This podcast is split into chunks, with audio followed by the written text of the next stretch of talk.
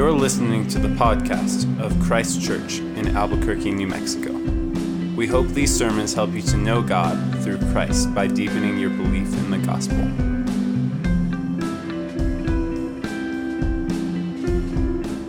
The reading this evening comes from 1 Timothy chapter 4 verses 1 through 5. Now the Spirit expressly says that in later times some will depart from the faith by devoting themselves to deceitful spirits and teachings of demons, through the insincerity of liars whose consciences are seared, who forbid marriage and require abstinence from foods that God created to be received with thanksgiving by those who believe and know the truth. For everything created by God is good, and nothing is to be rejected if it is received with thanksgiving, for it is made holy by the word of God and prayer. This is the word of the Lord.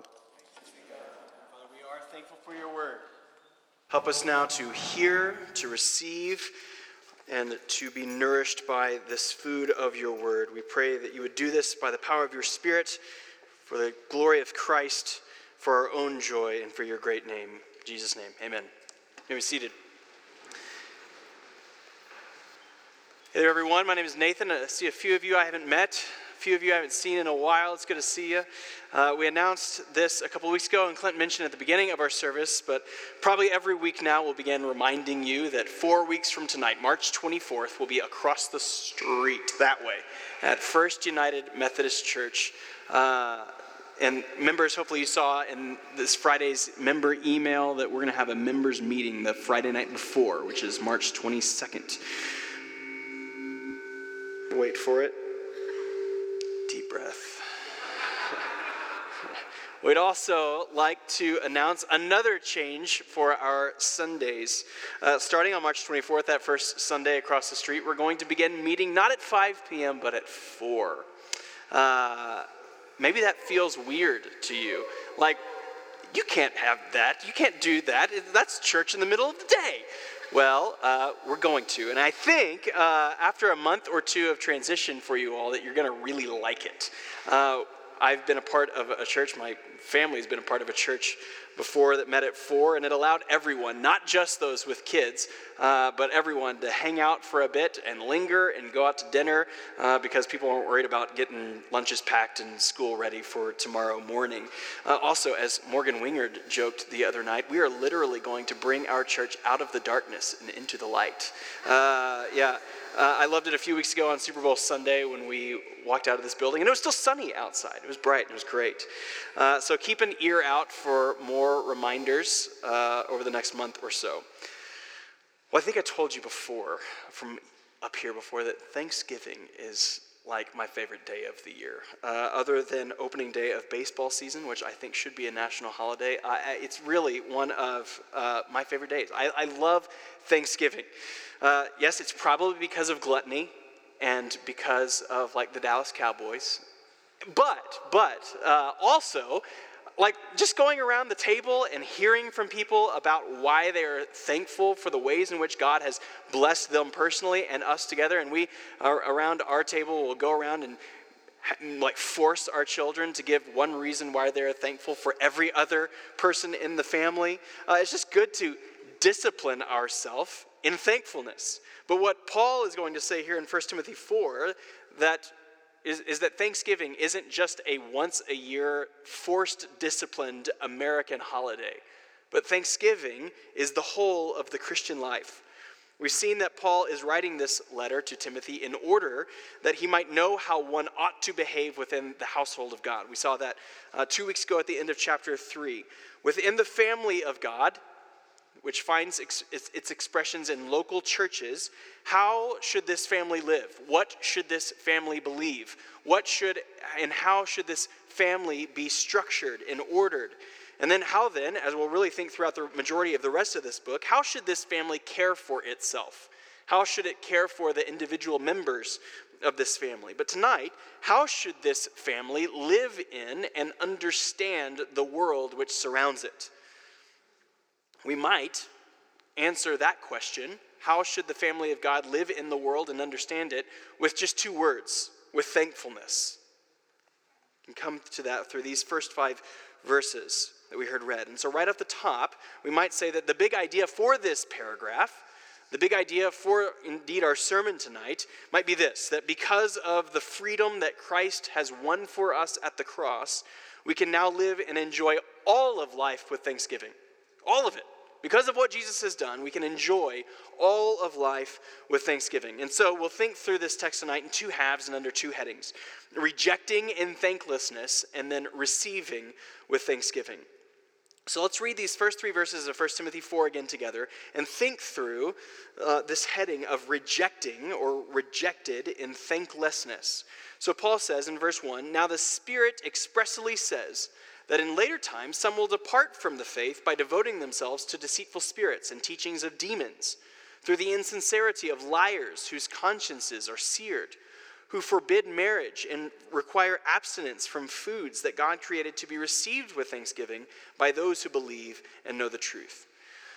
So, first question is for us as we read these first couple of words of that verse 1 is when and where the Spirit expressly says that some will depart from the faith. Where does the Spirit say the things that Paul is so clear that uh, he does say? Well, Paul could perhaps uh, be understanding the Spirit's role in his own ministry as an apostle, and he's here referring back to something that he earlier had told this Ephesian church in which Timothy is ministering here in Acts 20 where Paul told the Ephesian elders, I know that after my departure, fierce wolves will come in among you, not sparing the flock. And from among your own selves will arise men speaking twisted things to draw away the disciples after them. Or maybe, even more likely, referring back to the words of Jesus himself when he warned in Matthew 24, and then many will fall away and betray one another and hate one another, and many false prophets will arise and lead many astray.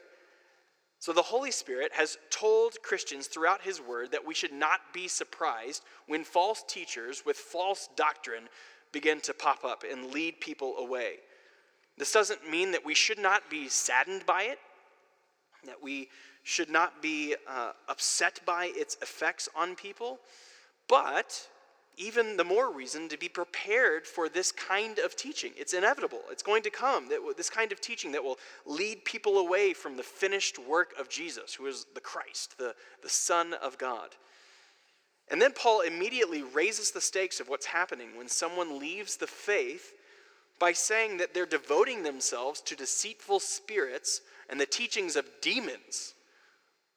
Now, while I we certainly, perhaps you've met someone who like actively engages in satanic worship. I think the old quote here is true that the devil's clearest ruse, or the cleverest ruse, is to make men believe that he does not exist. Perhaps you might remember Keyser Söze saying something of the same sort. The devil's greatest trick is to convince someone that he does not exist. That no, no. Like, there's nothing in this universe apart from material molecules and atoms. Like, don't get too stressed out about Jesus. He's a helpful teacher, but there are plenty of helpful teachers out there. Don't get too bent out of shape about what he and the rest of the Bible has to say about your life. Like, take the parts that are helpful and that make you feel some sense of joy and of peace and just kind of do away with the rest. Don't worry to which Paul says, demonic. Demonic. These are damned lies and falsehoods that rob Christ of his glory and the transformative, loving power of changing his people. Jesus called Satan a liar and the father of lies. John tells us in 1 John 4 not to believe every teaching in spirit, but to test the spirits to see whether they are from God. For many false teachers have gone out from the world. Many, John, Jesus, Paul, all of, all of these are warning of the inevitability of false teaching that will lead people away. Wolves can cloak themselves in all kinds of sheep's clothing. And these wolves might be easier to spot when the sheep's clothing is an Armani suit and the teaching is that of equating uh, the kingdom of God, perhaps with health and wealth, or even the kingdom of America. But wolves are still wolves, even when they really look and act like sheep, exhibiting brokenness, exhibiting humility, even exhibiting surfaced love for God, what looks to be love for God, or surfaced love for people. Now, it's not necessarily our jobs as individual Christians to identify and label, to put into two categories of the real sheep and the not. Jesus has given us, has told us that He will do that. That is not our job. But we must be aware of whom we are listening to, of whom we are following. Every time you follow someone on any form of social media, anytime you read a book, anytime you listen to a podcast or listen or watch a sermon, anytime you listen to music, watch TV, anytime you do any of these things, you are inviting someone, you are inviting perhaps a group of people to counsel you, to influence you, to teach you. So choose wisely, use discernment. But it's sometimes difficult to identify who's a sheep and who is a wolf. It's sometimes more difficult to have wisdom and discernment. Who ought you follow? Who belongs to the flock of God? And who's following Christ the shepherd and who is not? So, how does this kind of departure happen for people? How does it how do people who appeared to once be part of the flock of God then leave? How they were perhaps devoted to Christ and then left. Well, verse 2 through the insincerity of liars whose consciences are seared. This is now the third time in this letter that Paul has tied together uh, a good conscience and the sincerity of faith.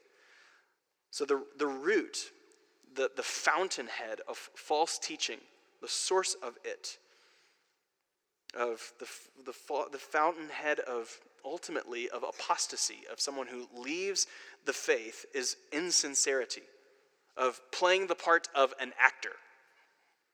Rather than sincere faith with genuine love for God, the person just plays the part, perhaps for a very long time and very convincingly. Perhaps for all kinds of reasons. Perhaps there's social pressures on a person to act like a Christian. Perhaps there's just been uh, habits of morality that have formed from this person's childhood. Perhaps there's internal or even external commendation for playing the part well. Just as, like a, an actress who has just finished a wonderful performance and is lauded with thrown flowers and applause, sometimes we can act the part so well that we get commended for looking and playing the part of a Christian very well. But when any or all of these are the roots of the Christian life, there is actually no genuine life from within.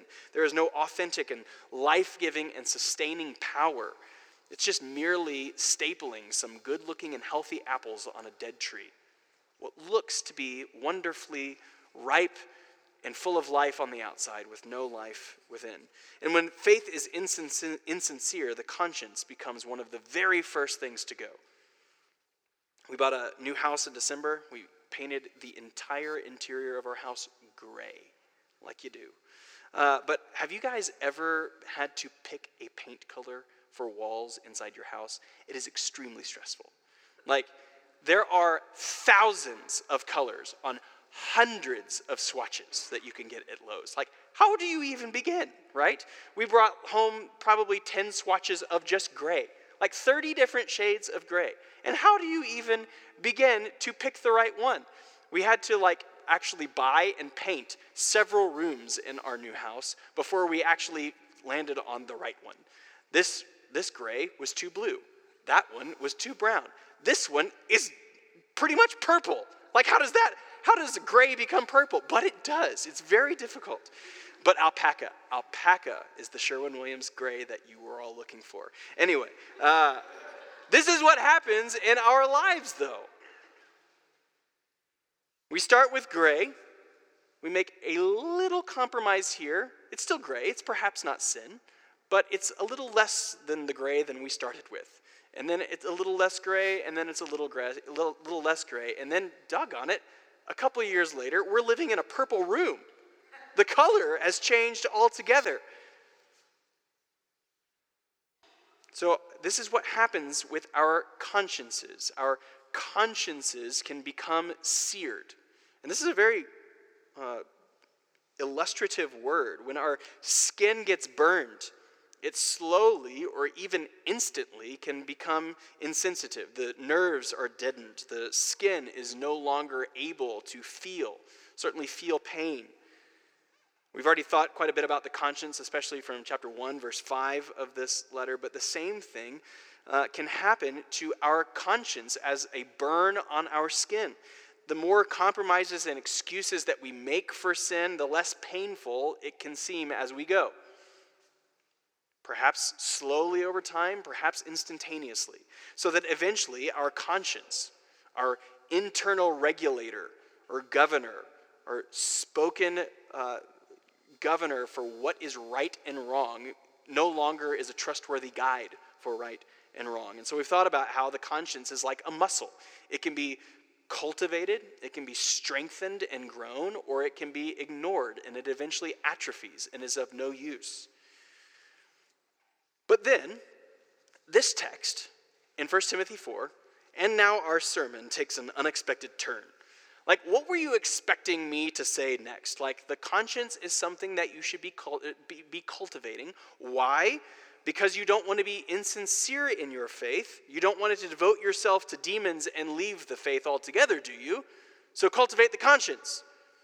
Don't make compromises in sin. Make sure that you are, you are watching the right TV shows or reading the right books. Don't compromise in the way that you talk to your spouse.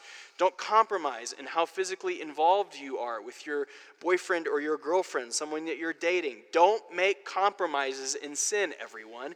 Be growing in godliness. But that is not what Paul says next.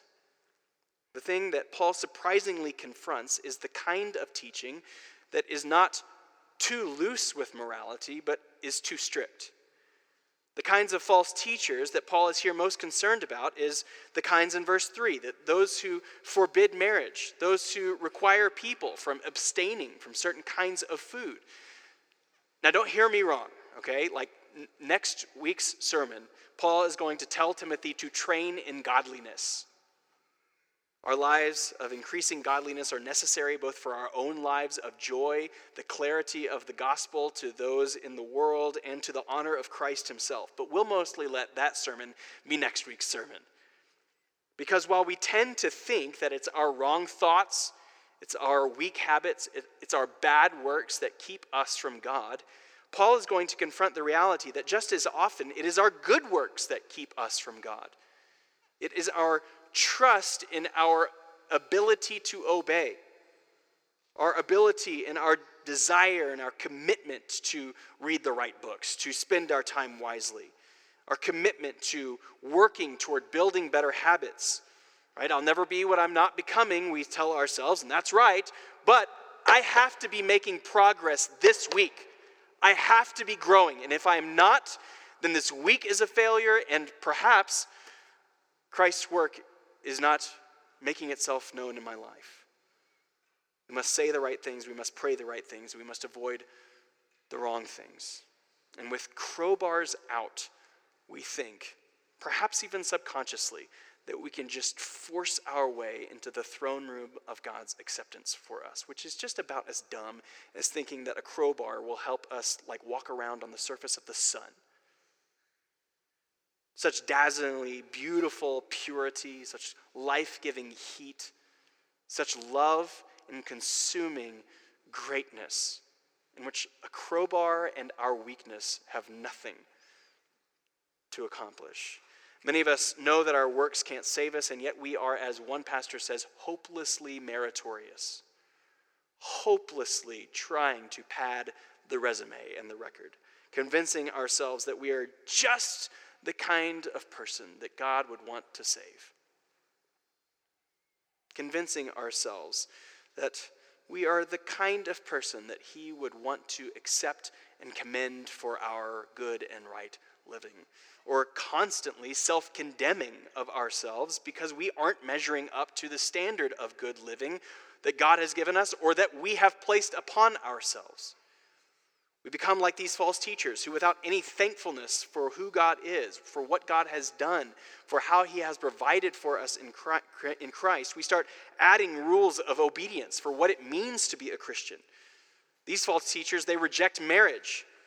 They reject the eating of some foods, perhaps going back to the Jewish dietary laws, perhaps more likely the same kinds of false teachers that Paul is confronting in Romans and in 1 Corinthians, that they were probably rejecting the eating of meat.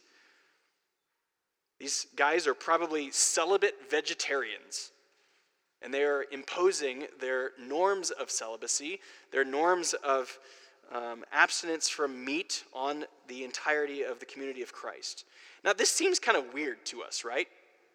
I mean, that seems like a very culturally outdated thing for us.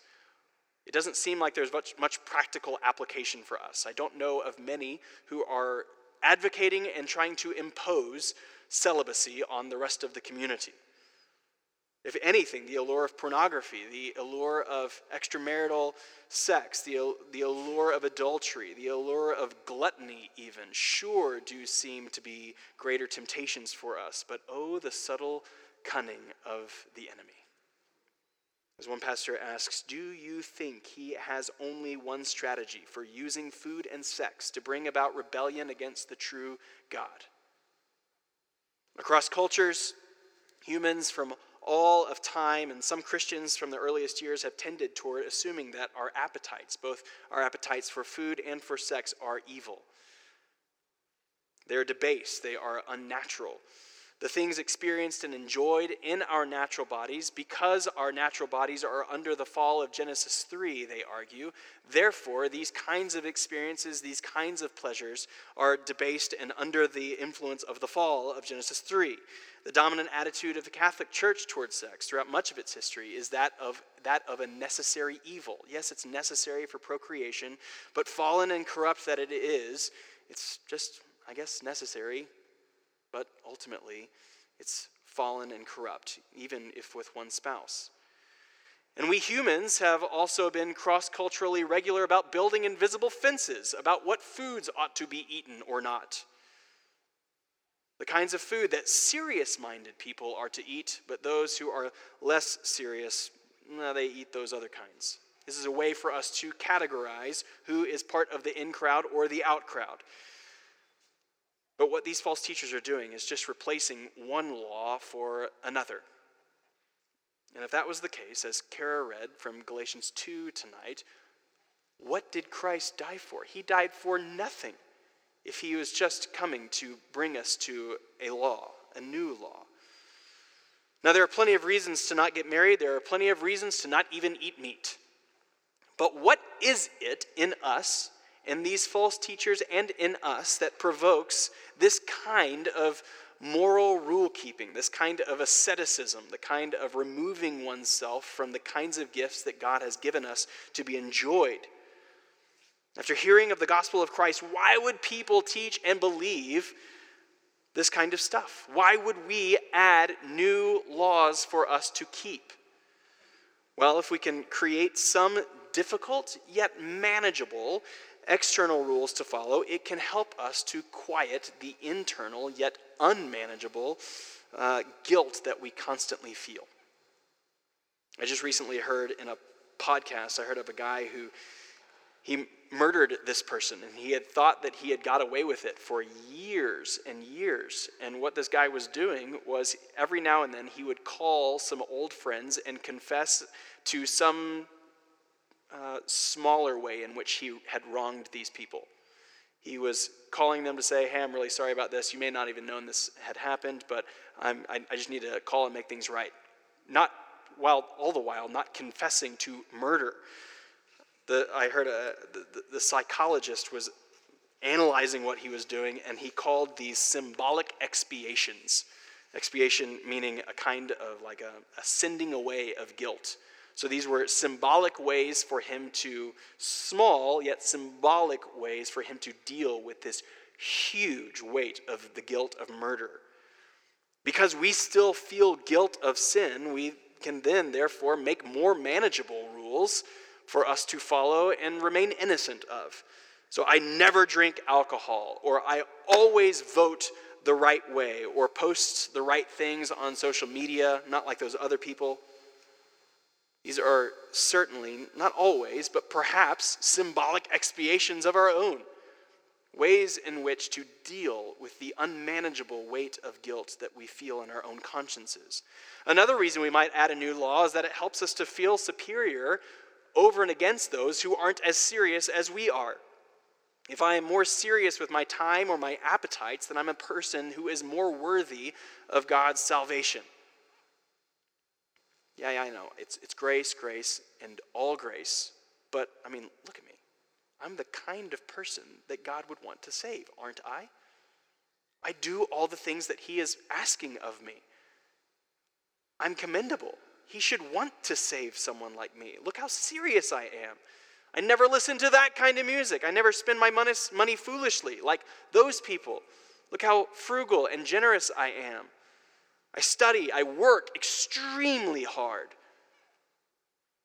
I've figured out the best way to parent or educate my children, and all other forms are unrighteousness. Maybe none of those specific examples are true of you, but I find myself, do, don't you? I find myself all day, like subconsciously, trying to convince myself that I am like categorically different and better and smarter and more enlightened and uniquely special against the rest of the culture. Do like do you? I am doing this constantly. We can do this by elevating ourselves, like I drink better coffee or I watch better documentary films. I eat healthier, I drink healthier than the common folk. I think about race correctly. I think about the economy and politics correctly, not like those ignorant fools out there who disagree with me. Or I can do this, perhaps we all can, by lowering myself in a kind of like false humility. Like, I'm gonna just keep it real, right? I'm not, I don't, I'm not pretentious like all those hipsters out there, or uh, like all of those academics, or all that Hollywood crowd. I'm just like an everyday person. And, but yet, what, what I'm doing when I do that is saying, I am therefore better than them, right? In false humility, I am saying I am better than them. Or even, I can lower myself in the kind of self loathing false humility that says, I need to feel really bad about being forgiven. And we do this, perhaps even subconsciously, because then it makes me feel more worthy to be forgiven. If I feel really bad about this, then perhaps God will want to forgive me even more. And then my self loathing becomes just another form of works righteousness. We are twisted up and confused, sinful humans. In other words, if you're in the membership class right now, all of this is just a way that we pretend, a way that we perform, pretending that we are not as bad off as we actually are, and a way to perform our way into God's acceptance of us. And neither are grace, and neither are the gospel. It is not your works, not your effort, not your humility, even, that make you savable. And no matter how much you try to pre- pretend, no matter how much you try to convince others or to convince yourself, you have nothing to offer to God, nothing to make you worthy of acceptance. And so, because we have a minimized gospel, because we have a miniature cross in our lives, we walk around in life with very little thankfulness. We reject gifts from God that should be received with thanksgiving. We walk around in a life of joyless ingratitude, which is demonic. It is a life that doesn't walk under the warmth of God's grace and His love and his provision, which is exactly the first tactic that Satan used with Adam and Eve in the garden, wasn't it? To portray God as like tight fisted and stingy, as someone who is withholding the really good stuff.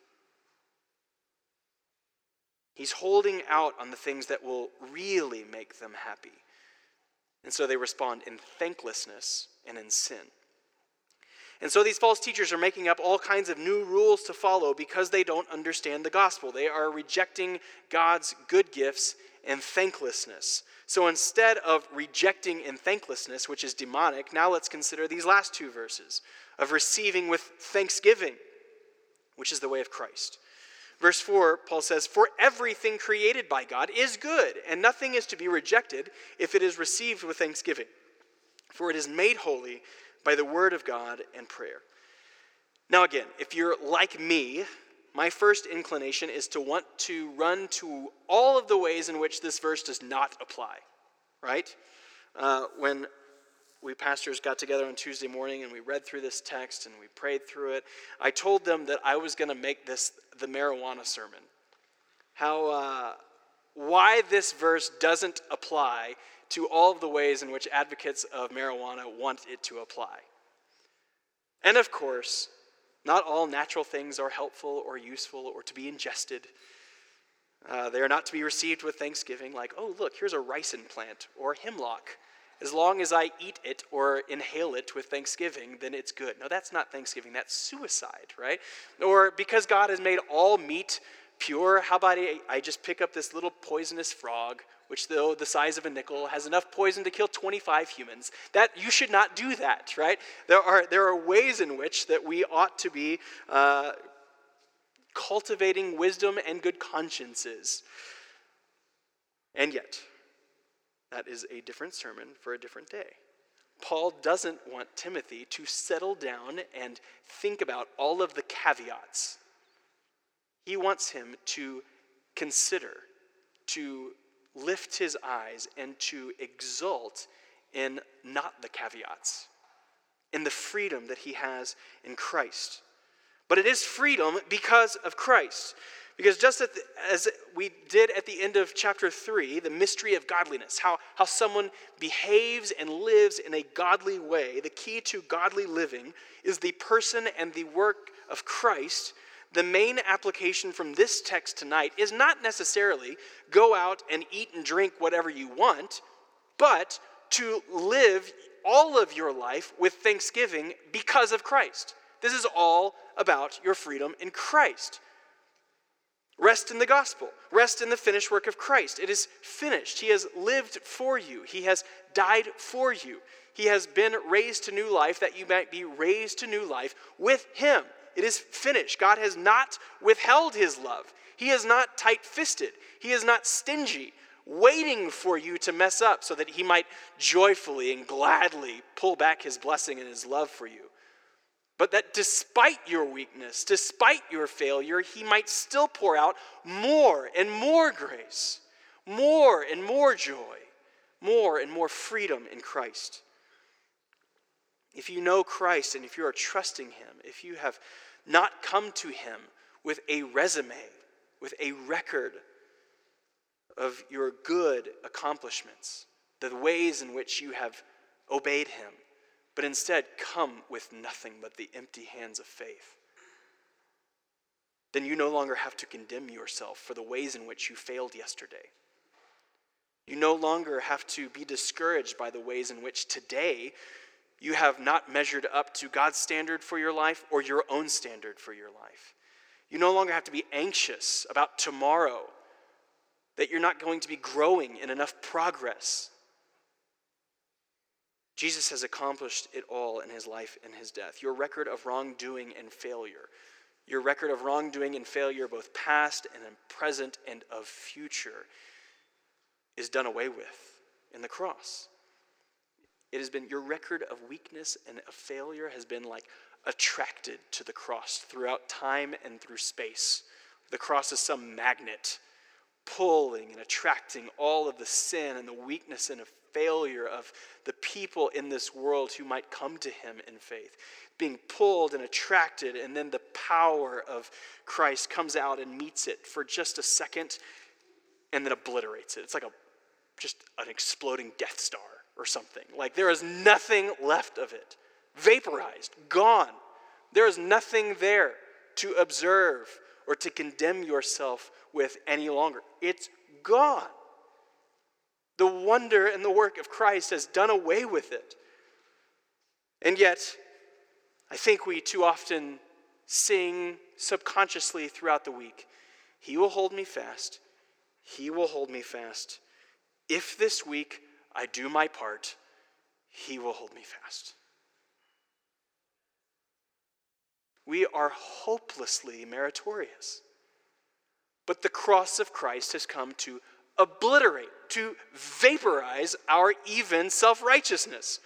In Colossians 2, Paul says, In you who were dead in your trespasses, God made alive together with him, having forgiven us all of our trespasses by canceling the record of debt, obliterated, vaporized that stood against us with its legal demands. This he set aside, nailing it to the cross. Hebrews 10 Therefore, brothers, sisters, since we have confidence to enter the holy places by the blood of Jesus, let us not draw near with timidity. Let us not draw near, near with discouragement and of anxiety and of self condemnation, but with what? With confidence.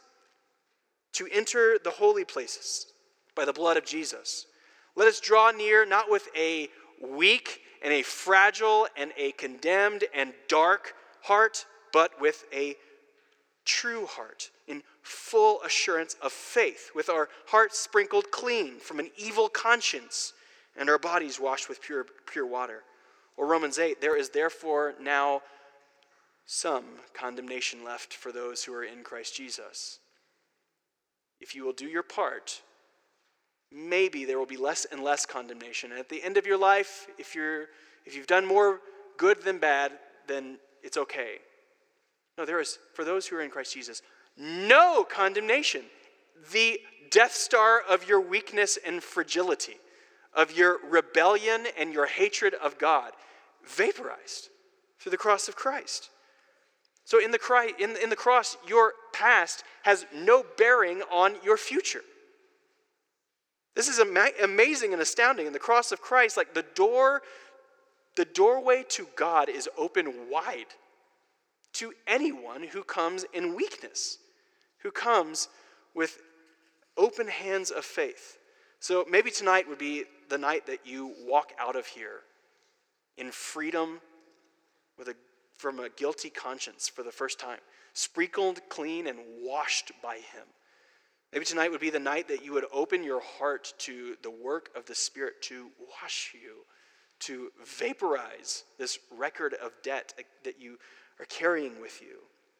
The ways in which you have not met God's expectations for your life, the ways in which you have not met your own expectations for your life. And that by grasping onto the cross of Christ with faith, grasping on and holding on to his promises, that you might be made new. We sang earlier, we sang to each other. We perhaps all sang to you.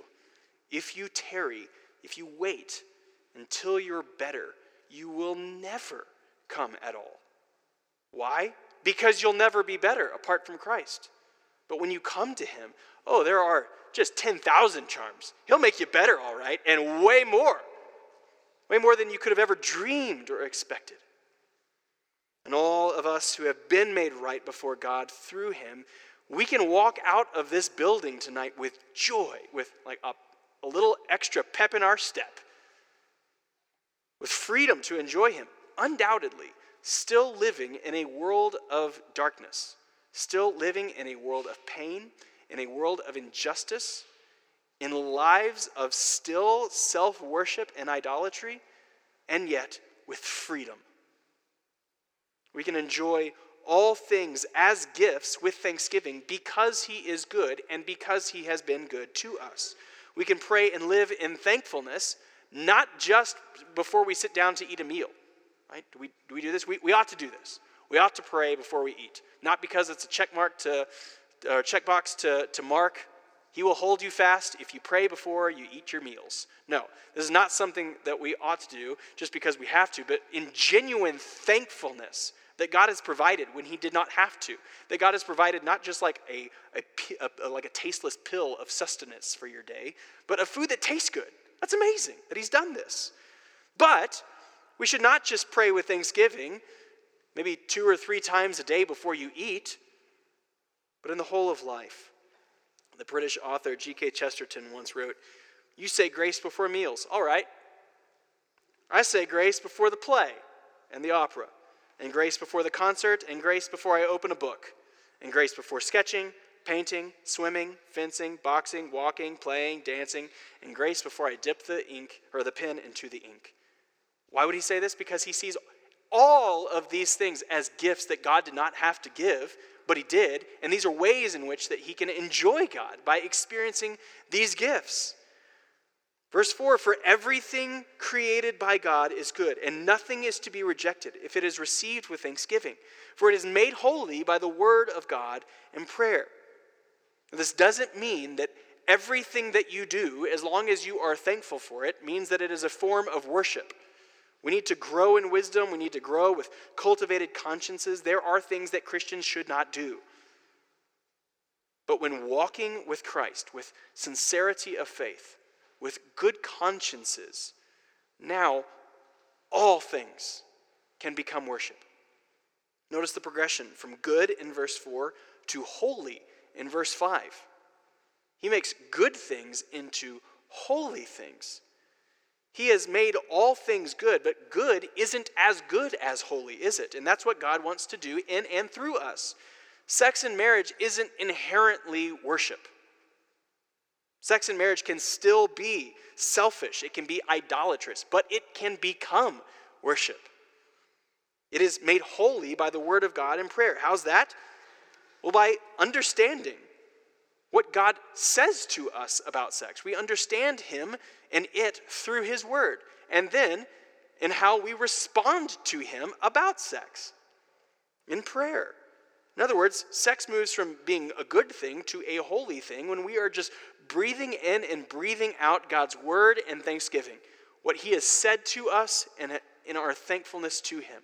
This is when a good thing becomes holy, when it can be received as a good gift to enjoy Him even in. Eating a good steak, some great waffles, some sweet frozen yogurt, none of these things in and of themselves are inherently worshipful, but all of them can become worship. We can easily still be gluttonous Christians who are growing in their understanding of the Bible and of the gospel can still be gluttonous, can still be selfish and idolatrous. But when we are receiving God's word and what he has said to us about creation and what he has said to us about the work of Christ on the cross, and then responding in thanksgiving, breathing out and breathing in what he has, his word and exhales of thanksgivings and of amens, then eating can become holy. So can sketching and painting and swimming and fencing and boxing and walking and playing and dancing and watching YouTube videos and playing baseball and wrestling with your kids and your brothers and all of these things. Great gifts. Studying, not just a, form, a necessary form of the fall, a way to learn, a way to grow. Reading, all of these things can be expressions of thanksgiving and can be made holy. So don't walk out of here with more rules for yourselves, ways in which you ought to restrict yourselves. Serious Christians do this and don't do that. Maybe. I think more likely we ought to walk out of here with more freedom.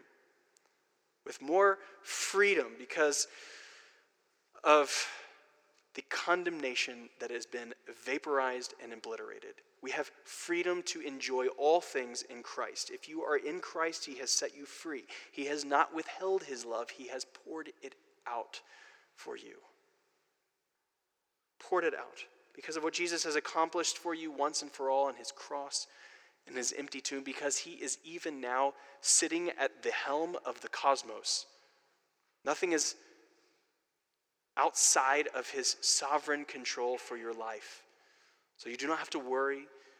You can respond in thanksgiving, and we can now live and enjoy all of life with thanksgiving, understanding the gifts which he has given us. Let's ask for his help this week as we go from here. Our Father, we pray that we might understand what you have done for us at the cross even more. We pray that while we might be able to ace a theology exam, that we are saved by grace through faith and not by works, so that we might not boast. Father, we confess that we still place our faith in what we do and what we don't do. Help us. Help us to lift our eyes from what we do and to fix our eyes on Christ and what he has done. Help us to walk out of here in freedom, in love for you in passion for you, and in love and in compassion for our neighbor. Help us to walk lives that are worthy of the gospel, but help us to live lives that are free in Christ. Keep us from constructing and making new laws for ourselves, that we might convince ourselves that we are somehow worthy. Help us to trust in Christ, in Christ alone. All we have is Christ. Hallelujah. Hallelujah that all we have is Christ. We pray that we might trust it more deeply. In his name we pray. Amen. We hope you have been encouraged to deeper life in Christ through the preaching of this sermon. For more information about Christ Church, visit www.christchurchabq.com.